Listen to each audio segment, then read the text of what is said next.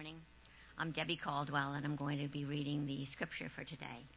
It's in Acts fifteen, one through twelve. But some men came down from Judea and were teaching the brothers, unless you're circumcised according to the custom of Moses, you cannot be saved. And after Paul and Barnabas had no small dissension and debate with them, Paul and Barnabas and some of the others were appointed to go to Jerusalem to the apostles and the elders uh, to, um, sorry about that, appointed to go up to Jerusalem to the apostles and the elders about this question. So being sent on their way by the church, they passed through both Phoenicia and Samaria, describing in detail the conversion of the Gentiles and brought great joy to all the brothers. When they came to Jerusalem, they were welcomed by the church and the apostles and the elders, and they declared all that God had done with them. But some believers, who belonged to the party of the Pharisees, rose up and said, "It is necessary to, consist- to circumcise them in order to keep the law of Moses." The apostles and the elders were gathered together to consider this matter. And after there had been much debate, Peter stood up and said to them, "Brothers, you know that in the early days God made a choice among you, that by my mouth the Gentiles should hear the word of the gospel and believe. And God, who knows the heart, bore witness to them by giving them the Holy Spirit, just as he did to us. And he made no distinction between us and them, having cleansed their hearts by faith. Now, therefore, why are you putting God to the test by placing a yoke on the neck of the disciples that neither our fathers nor we have been able to bear? But we believe that we will be saved through the grace of our Lord Jesus Christ, just as they will." And all the assembly fell silent, and they listened to Barnabas and Paul as they related what signs and wonders God had done through them among the Gentiles. Thank you.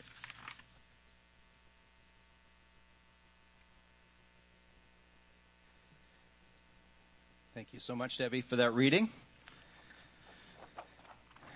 Well, our text this morning brings us into a debate.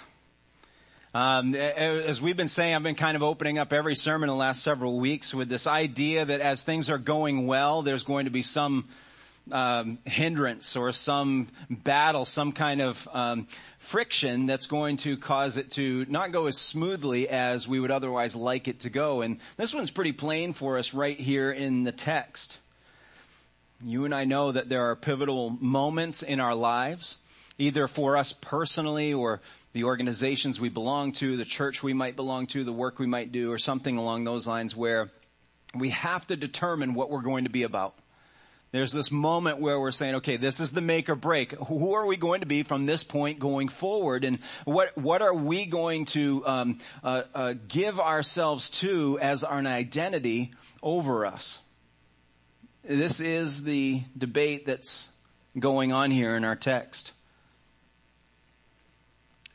Just like the Christians then, Christians now must set their minds on whether they're going to be about the law, full of its rules and regulations, its expectations, its preferences, because that's what we often do with law, is we hang on to it and make it something personal to us, and if you don't adhere to it, then somehow you're lesser than me, which leads to our own offenses. Are we going to set our mind on being about the law or on grace, which our text will show us, as well as many other supporting texts this morning, that grace is conducive to freedom and trust in the Lord and in one another, and yielding to one another's preferences rather than being ruled by them.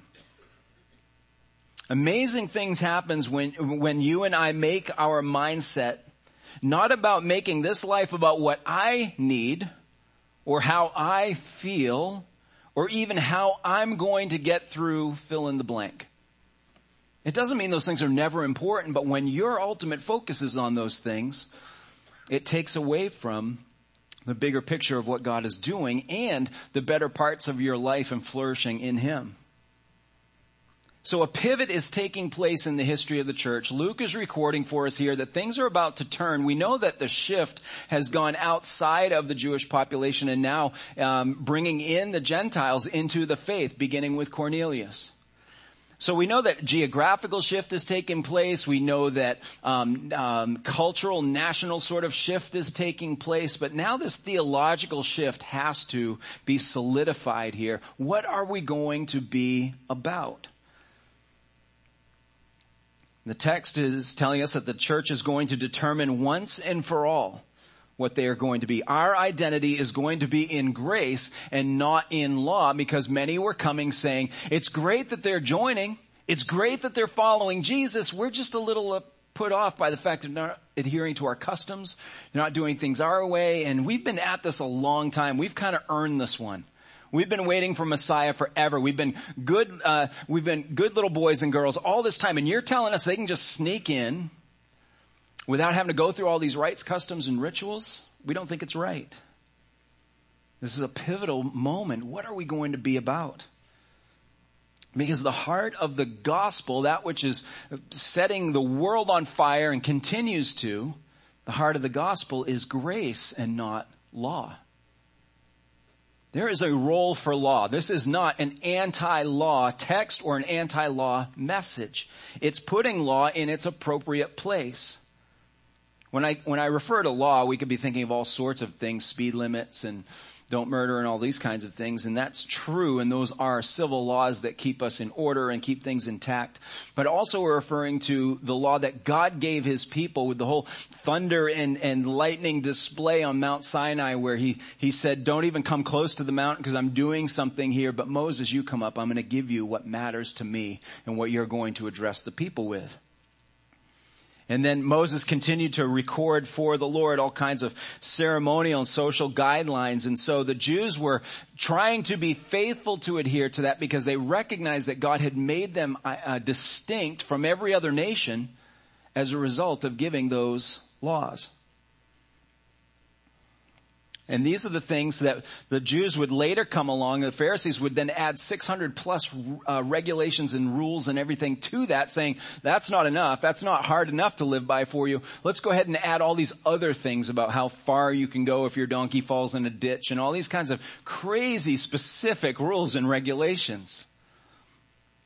And Jesus came to smash those, all of these man-made added traditions to what God had intended. But this isn't an anti-law approach or even question or debate. Law gives an establishment for a society. It creates a system in which we can operate and function, and it helps produce a culture and customs of how we do things. Law separates those that are trying to live peaceably with all people from those who are trying to be rebels. It exposes the heart of that rebellion. If we didn't have the law, we wouldn't know who was who. But it also reveals the character of the lawgiver. And this is particularly what I want us to focus on this morning, because the law that we're talking about, it specifically the Ten Commandments, comes from the heart of a God who still cares about the ten things listed on those tablets. That he hasn't changed his opinion of them. He hasn't moved on from them. It shows us what he cares about, the intent that he wanted for his children. But as we're going to see with some helpful text here, that the law was to point us towards where real freedom comes from. That freedom would come through our perfect obedience of this law. Let me just take a quick poll. Those of you, how many of you are doing perfectly with that? Show me. So, you know, the law is good. It's pointing to your freedom. Your freedom waits on the other side of your perfect obedience. But how are we doing with that, really? That's the problem, is trying to keep this perfect law. We can't do it. It's impossible to do perfectly, and therefore that is why it was even given and expressed to mankind. But there is a role of law. But there was in this story, you might have heard in our reading, that there was a defense of grace that was taking place. This brought a severe reaction from Paul and Barnabas. Verse two, it says they had no small dissension and, and debate with those that had traveled. It would be hundreds of miles these guys traveled to make them act more like good Jews. Instead of accepting the fact that these outsiders have accepted Christ and now we're all one in God under Christ, they traveled all that distance to say, no, you have to do some Jewish things in order to become a Christian. This set Paul and Barnabas off, and I'm guessing probably Barnabas is just mentioned there because he's there and supporting and a leader, I think it set Paul off pretty severely. This is a passionate confrontation. And yes, it is okay to fight even in the midst of the church over things that matter. I said that that way on purpose. It is okay to fight over the things that matter. But there's all kinds of instruction that we have on how to do that, how to show brotherly love to one another so that we don't, as the scripture says, bite and devour one another and just consume each other in order to be right. This is one of those instances where Paul and Barnabas aren't going to stand for this. Paul is a former Pharisee. He knows what he's talking about. He knows that what's at war here is verse one. Some men came down from Judea who were teaching the brothers, unless you're circumcised. And, and that is an actual practice, yes. But it's also meant to represent all the customs and all the law. It wasn't just that practice, but because if you open the door to one thing, why would you not open it up to all the other expectations? Unless you're circumcised according to the custom of Moses, you can't be sa- you cannot be saved. In direct opposition is verse eleven. This is a quote here, but we, uh, the apostles and elders, believe that we will be saved through the grace of our Lord Jesus Christ. And here's an important phrase we'll get to later, just as they will. So there isn't a diminishing of the law. They're not saying, yeah, yeah, no, you don't have to sell this law stuff with us because that's old school. The law, that was terrible, man. That was, we tried that before. And, and, and it's no good and there's no point to it whatsoever. There isn't a diminishing of the law. It's a clarification of what it is and what it's for. Jesus also had clarified. He said at, in the, um, in the Sermon on the Mount in Matthew five, and he's about to explain all the different practices and viewpoints of the kingdom of God that is now coming to mankind, to say, you thought you could do all these things externally. You thought you could do this well, but guess what? God looks at the heart, and it's much, much harder to please him at the heart level than it is on the outside level. So he says, don't think that I've come to abolish the law of the prophets.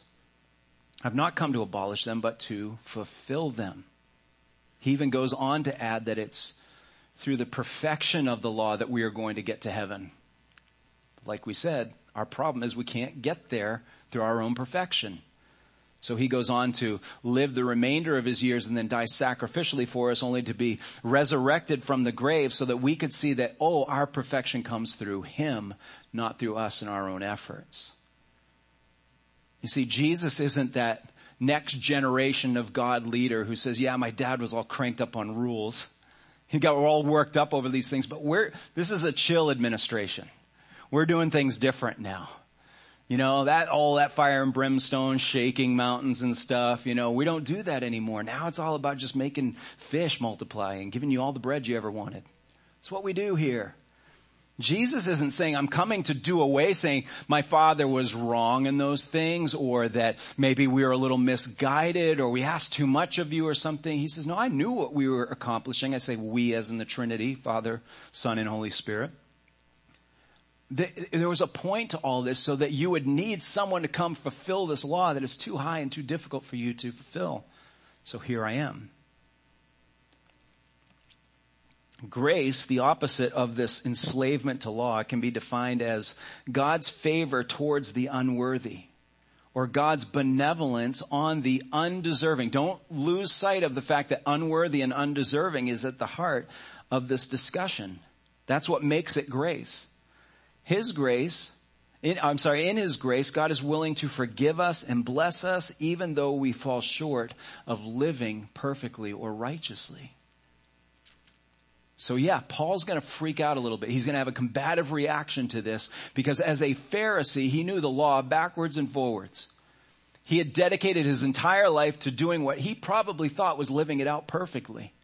I don't know what he did in the quiet moments of his conscience when he realized he wasn't, but for the most part, everybody looked at him and said, this guy's got it together. He's got full of zeal. He's compassionate. He's dedicated. Paul knew that the end of that road was at some point you're going to be confronted by the grace of Jesus and you won't be able to stand. You won't be able to see. I know where this thing ends. I know where this road goes. So he's saying we're not going to allow this. It's, it's not, it's not Jesus plus anything else means that we earn our salvation. That's what's the heart of fulfilling law, is an earning.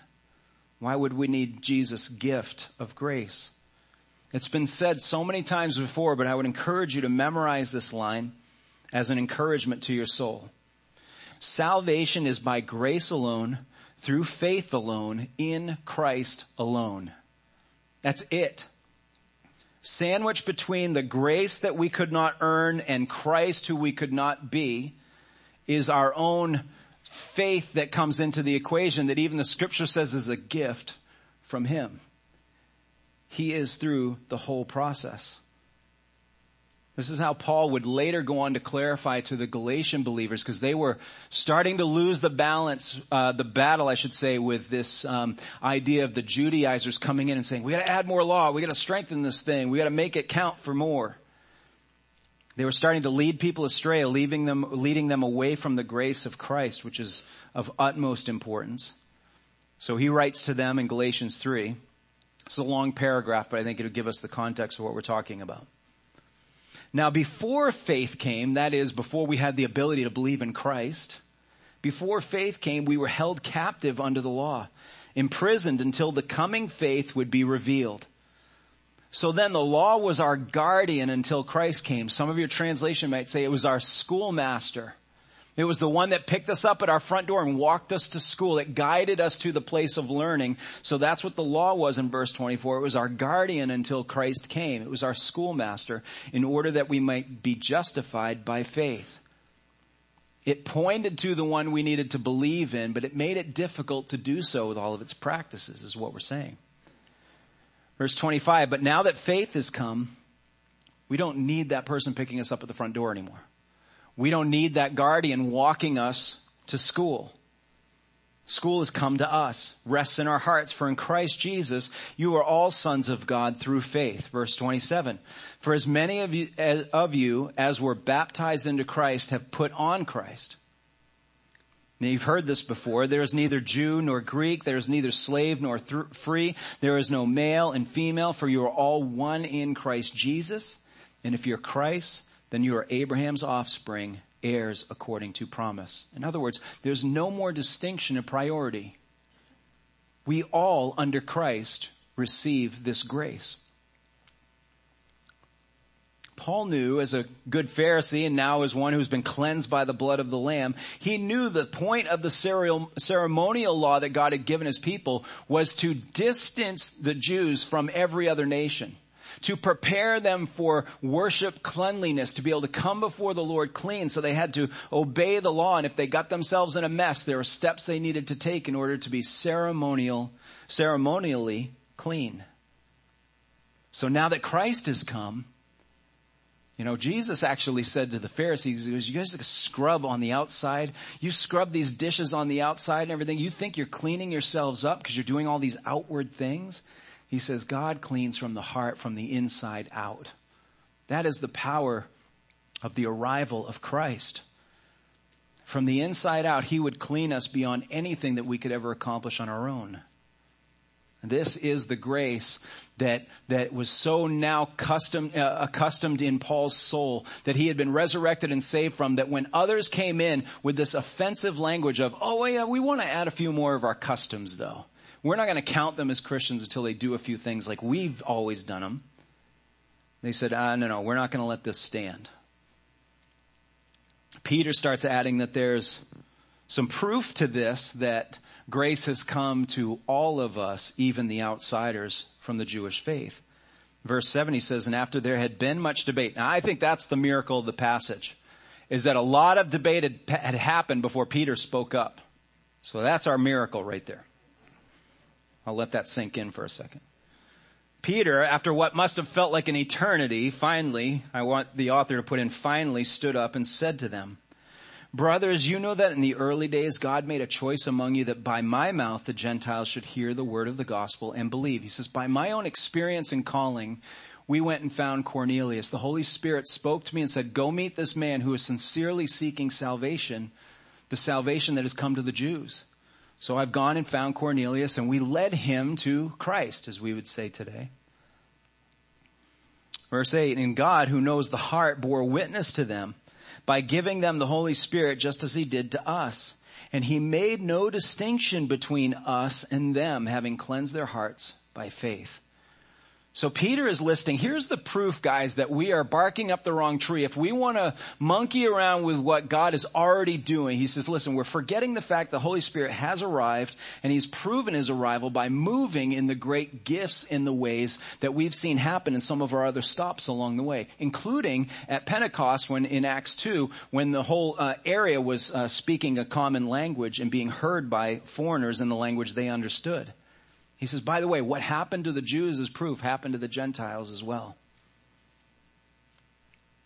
And then, of course, he reminds them there was no distinction made in the grace that they received. Now, a few chapters back for us in Acts eleven, they had already come to this conclusion. Remember, they, the um, apostles had come back and reported all the great things God was doing. The move of the Spirit was there. And so there was like this pin drop moment of, are the Jews going to accept this report? And it was like, we wait, we wait. Yay! It says they glorified God because God granted the Gentiles repentance that leads to life. So they had celebrated this already, but as time goes on, people become people. We start to miss the old traditions and customs. We start to think, man, it was a little bit more controlled when we could do things our way. And I don't know, all that old stuff wasn't so bad. We add to these things because, in a sense, it gives us a sense of control, or it gives us um, some comfort and familiarity. I don't know what it is that motivates us. I think there are some that stir this up just to stir things up, and I think that's part of what's happening with these guys traveling a long distance.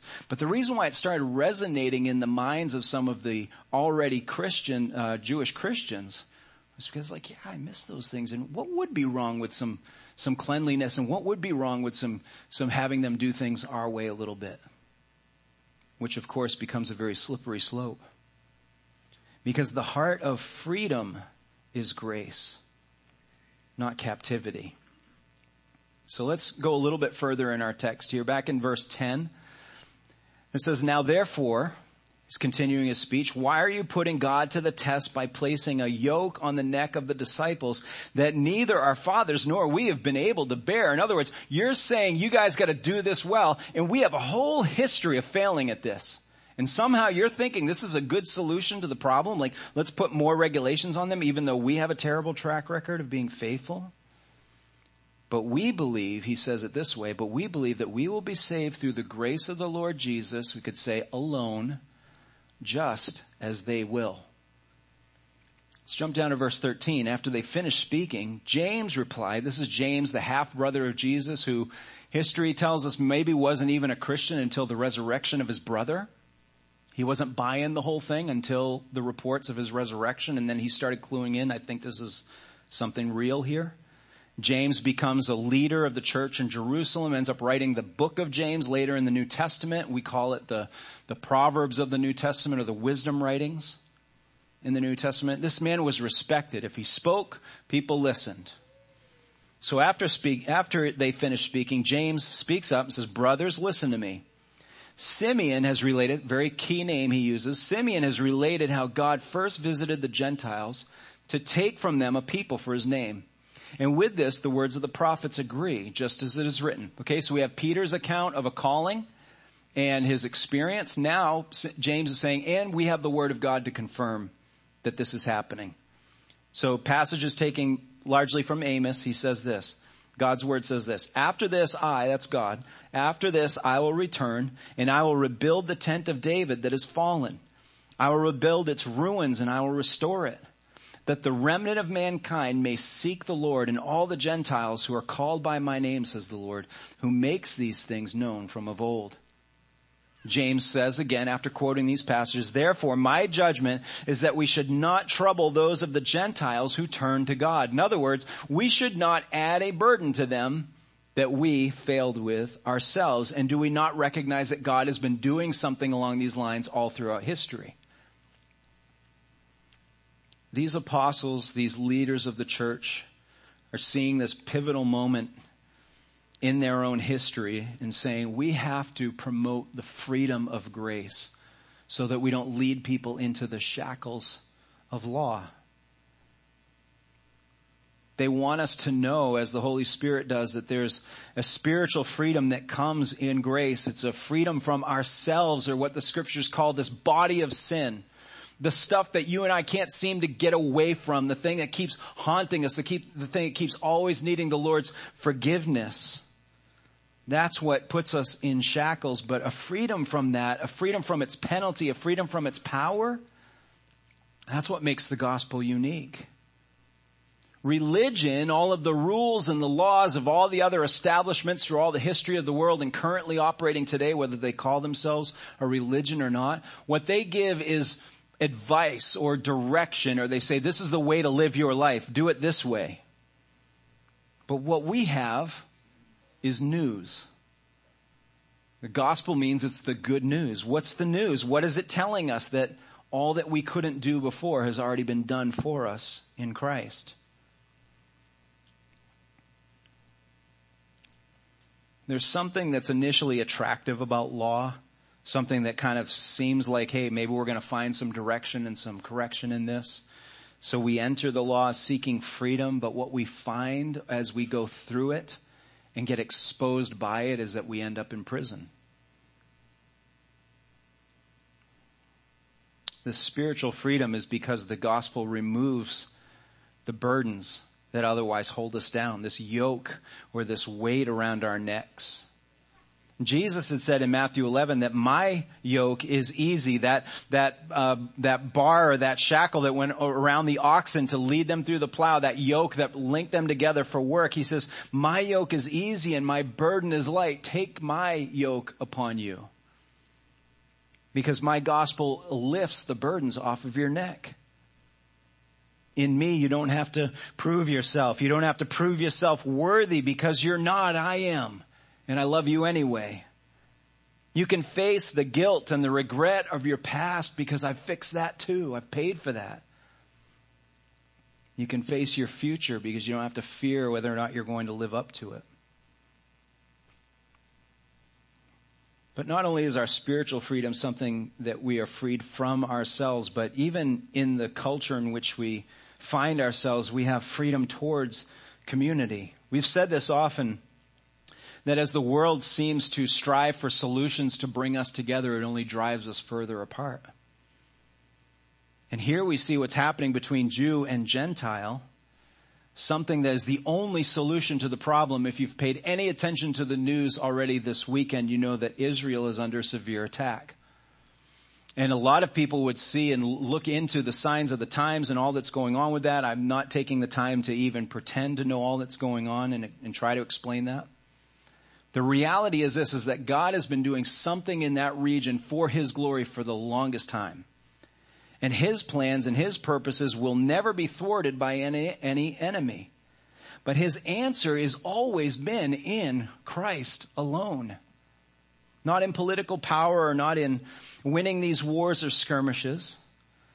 But it's important that we pray for the peace of Jerusalem as the scriptures instruct us. We have contacts and friends and family of people that are going through the trauma and the turmoil of these surprise attacks. We have Christians that are on the ground who are actively trying to win the territory of Israel for the cause of Christ.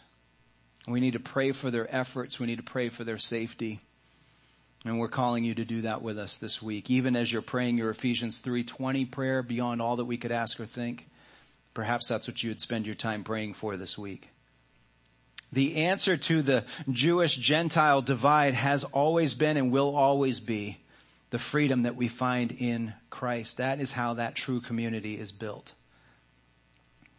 So if we have a freedom of grace, the counter of that is the slavery of sin that we've been talking about. Let me just read this one passage from Paul that really hits at this in Romans six. He asks, well, what fruit were you getting at the time from the things that you, of which you are now ashamed? What was the result? The things that you're ashamed of, the things you're like, oh, I wish that was never part of my past. What was the real result of that in your life is what he's asking. For the end of those things is death. But now that you can be set free from sin and have become slaves of God, yes, there are good slaves or good things to be enslaved to. Our world, their head would explode to hear the Bible quoted in such a way. But being a, because we're all slave to something. It's just whether or not we admit it. And so when we are a slave to anything but Christ, we're a slave to our sin, which the end result, Paul is telling us, leads to death.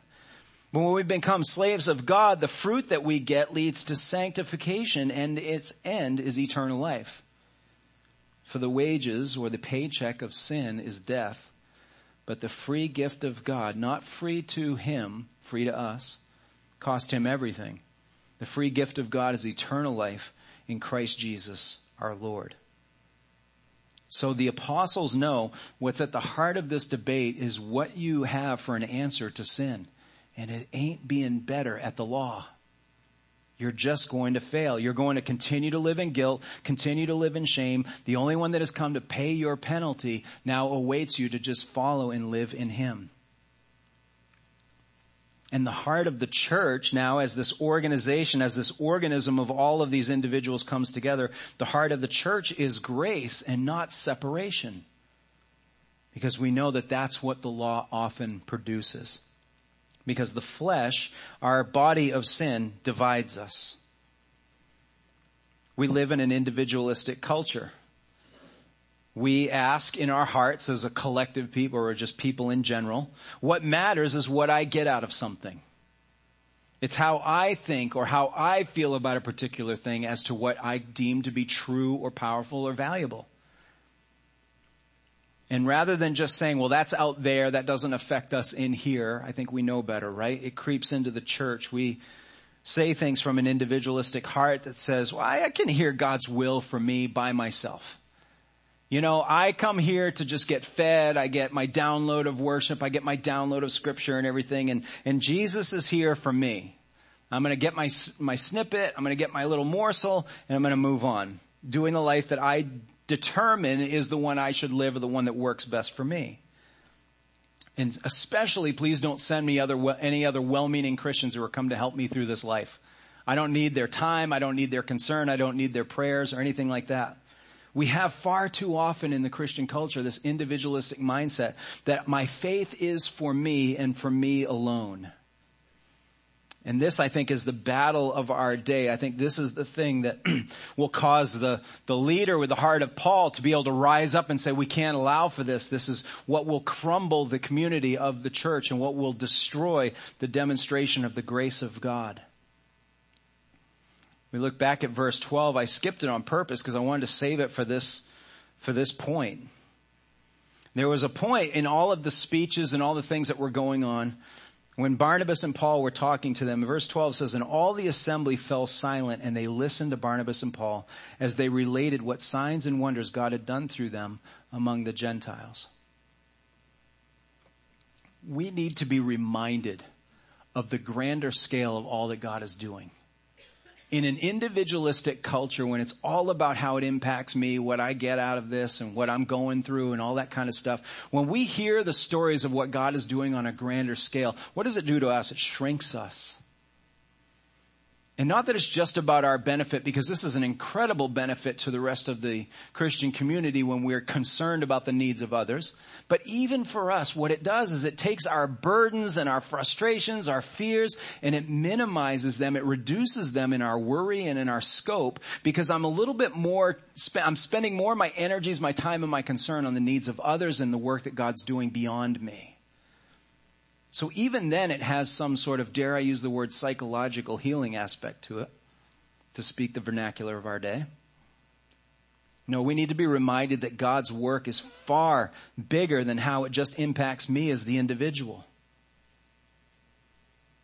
So after proving that God's grace was indeed moving and resting on the Gentiles, they proved it by Peter's calling and his work. They proved it by the, the clear presence of the Holy Spirit. They proved it by the prediction and the prophecy of the Old Testament. Then they said, James says this in nineteen, therefore my judgment is that we should not trouble those of the Gentiles who turn to God, but should write to them to abstain from the things polluted by idols and from sexual immorality and from what has been strangled and from blood. For from ancient generations, Moses has had in every city those who proclaim him, for he is read every Sabbath in the synagogues. That should challenge the flow of where you thought this is going a little bit. It sounded like they were saying, we're going to wipe our hands of any expectations. We're not going to ask them to live by any standards. We're just going to say to them, and we're going to send this in a written letter, hey, you know what? Don't worry about circumcision stuff. Don't you worry about all our rules and customs. We're just going to let that go. That's what they said they would do. They said this is a salvation by grace alone. But we'll add a couple things. We'll add a few things. The Spirit is doing a work of unification. And that's what we need to remember about everything that's being discussed here. And we'll clarify this in a second. God's work, as we just said, is always bigger than we imagine it to be. In our sinful flesh, we have a tendency to bring our viewpoint more towards what I can see in the mirror, what I can feel in my own life. And so we need that expression of God is doing this big thing and outside of me and my existence.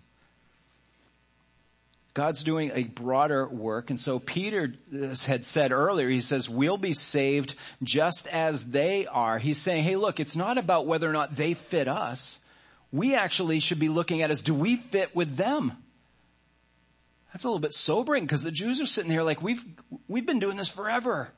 Yeah, and we clarified, we we recognized who the Messiah was. But I mean, look, I mean, we take this religion thing seriously in our people. We got that part down. Clean living, obey the law, do all that sort of, we've just added Jesus. And Peter is saying, actually what it should be is that we should be thankful and blessed to be saved just as they are being saved. Because the Spirit, as the Spirit moves, brings us together and unifies us, not because it makes us drop our guard on the things that matter, because it unites us in the things that matter to Christ. So there was some observations that they were asking that they pay attention to. Stay away from things that have been offered to idols, especially at this point in this critical juncture of the growth of our church. You can, you can sense here a little bit that they're not saying, we received this command from God and this is what they were like, how do we get a message across to them? How do we think this through? And the Holy Spirit is giving these wise men and these faithful men good, um, responsibility and having to wrestle with these things so that they write it as a letter. And Luke is very faithful to record that it wasn't just thing like, oh, I just got this download from God. Don't do the idle thing. They're saying, we think, without adding a burden to you, we think we can ask you for these things. Just observe these things for us. Stay away from things that are offered to idols. We should be avoiding those things anyway. Paul will later clarify in First Corinthians about the difference in liberties. He'll say, some of you look at meat that's been offered to idols and say, what a great bargain. They sell it on the other side of the, of the idol for dirt cheap. We needed some meat. We're being good stewards of God's money. We're getting it cheap. So we're going to, and you don't have any conscience that this was like, oh, ha, ma, you know, offered to an idol because it's good steak. So you take it. He said, some of you, this hits a little too close to home. You've been a part of those practices. You don't want anything to do with that meat because of what it represents of the paganism in your life and in your, in your history. So he said, both of you need to honor one another's consciences. So it's a good thing at this juncture. Let's stay away from the things that are offered to idols because there is one true God. We don't need to be messing around with this. He says we should be avoiding fornication. And fornication, as you know, from a biblical definition, is, is simply any sexual relationships outside of the marriage covenant. So we'd say, well, that's already an expectation on Christians. Why would they add that? Well, in particular, in a pagan culture, too, they were um, uh, involved in, before me knowing Christ, they were involved in uh, temple prostitution and things that they were including in their worship. Talk about a messed up culture. But they were also looser on pagan marriage practices, like marrying within the family and other kinds of weird, bizarre things. And they're like, we could do well to clean up some of these things too. Let's not just say God doesn't care about any of these things because he does care about marriage. He instituted it. So let's take that serious too. And then let's not eat meat strangled with, uh, strangled or uh, still with blood in it and that sort of thing because that was a severe step in the life of Jewish customs. But that sounds like they're saying, you can't do that or else you won't be saved. They're not saying that at all. That's why they kept underscoring. We're freaking out about this. Grace alone, not law. But you are in a congregate, you are in a um, cultural environment, it says to us in verse twenty-one, that Moses has had in every city those who proclaimed him, for he is read every Sabbath in the synagogues. If you want to reach your Jewish brothers and sisters, or potential Jewish brothers and sisters, don't slap the big bloody piece of meat down in front of them and say, hey, let's talk about Jesus while you're eating it. They're saying, hey, maybe you should hold back from some of what you think is your freedom and your liberty as you're trying to reach across the aisle and to bring in those in the faith that would otherwise be, I mean, especially when it comes to like the matters of like what you can tolerate in your stomach and everything. I mean, if you, there are things that easily gross me out. And if you want to have a conversation while I'm grossed out, I won't be hearing anything. I'll just be like, I don't know, I gotta get out of here. And so, so the, the apostle is saying, like, even as a, a sign of either brotherly affection, as people are still trying to grow through this process, or even as evangelistic witness, would you not be willing to let some of these things go? And they said, we think it's reasonable to ask you just do these three things. In other words, reaching others, whether they're your brothers and sisters already who still haven't grown out of some of the customs, or whether they have no intention of leaving some of those things behind, or reaching those who don't know the Lord Jesus yet, it requires that we strip away our preferences and submit to only what God asks of us. The Jews had to drop their legalism. The Gentiles had to drop their lawlessness and meet somewhere in the middle, and that middle is under the banner of Christ and his grace. So when they read the letter that they didn't have to go through the circumcision process, how do you think they reacted? Verse thirty-one, when they heard it, they rejoiced because of its encouragement. I think that's putting it mild, mildly. Phew, dodged a bullet there. But that's what grace does. When you respond with grace, doesn't that lift the burdens of others? Doesn't that, I mean, do you want to be on the side of language like law, rules, restriction, leading to death? Or do you want to be the one walking in the room that's promoting freedom, unity, eternal life? Well, Brent, it sounds like what you're saying is it doesn't matter what we do. Absolutely not. What we do still matters. But whatever we do, no matter how well we do it, will not save our souls. Only the grace of Jesus. We are only saved by grace through faith because we don't own this thing. It is not up to you and me to determine who gets in the kingdom or who isn't. Oh, they vote that way. They can't be Christians. Oh, they go there. They drink that. They eat that. They can't be Christian. We add all of our stuff, fill in the blank, our expectations of what a real Christian is, and we hold that same standard on them. Apart from allegiance to the cross of Christ, there is no expectation we should have on anybody except for that which grows them in maturity in the faith over time. And that's the thing that we remain available to. Determine in your hearts to be recipients of God's grace and to be ambassadors of God's grace. Let's put our stake in the ground right now and say, this is the church that we are. We emphasize, we live by, we promote grace above law. We care about right things, but we don't lose our minds over people not doing it our way all the time. Ephesians two, eight and nine is a great couple of verses to memorize if you haven't. It says, for by grace you've been saved through faith, and this is not your own doing, it is the gift of God, not a result of works, so that no one may boast. That is the grace of God being made available to us. Would you please stand and let's pray.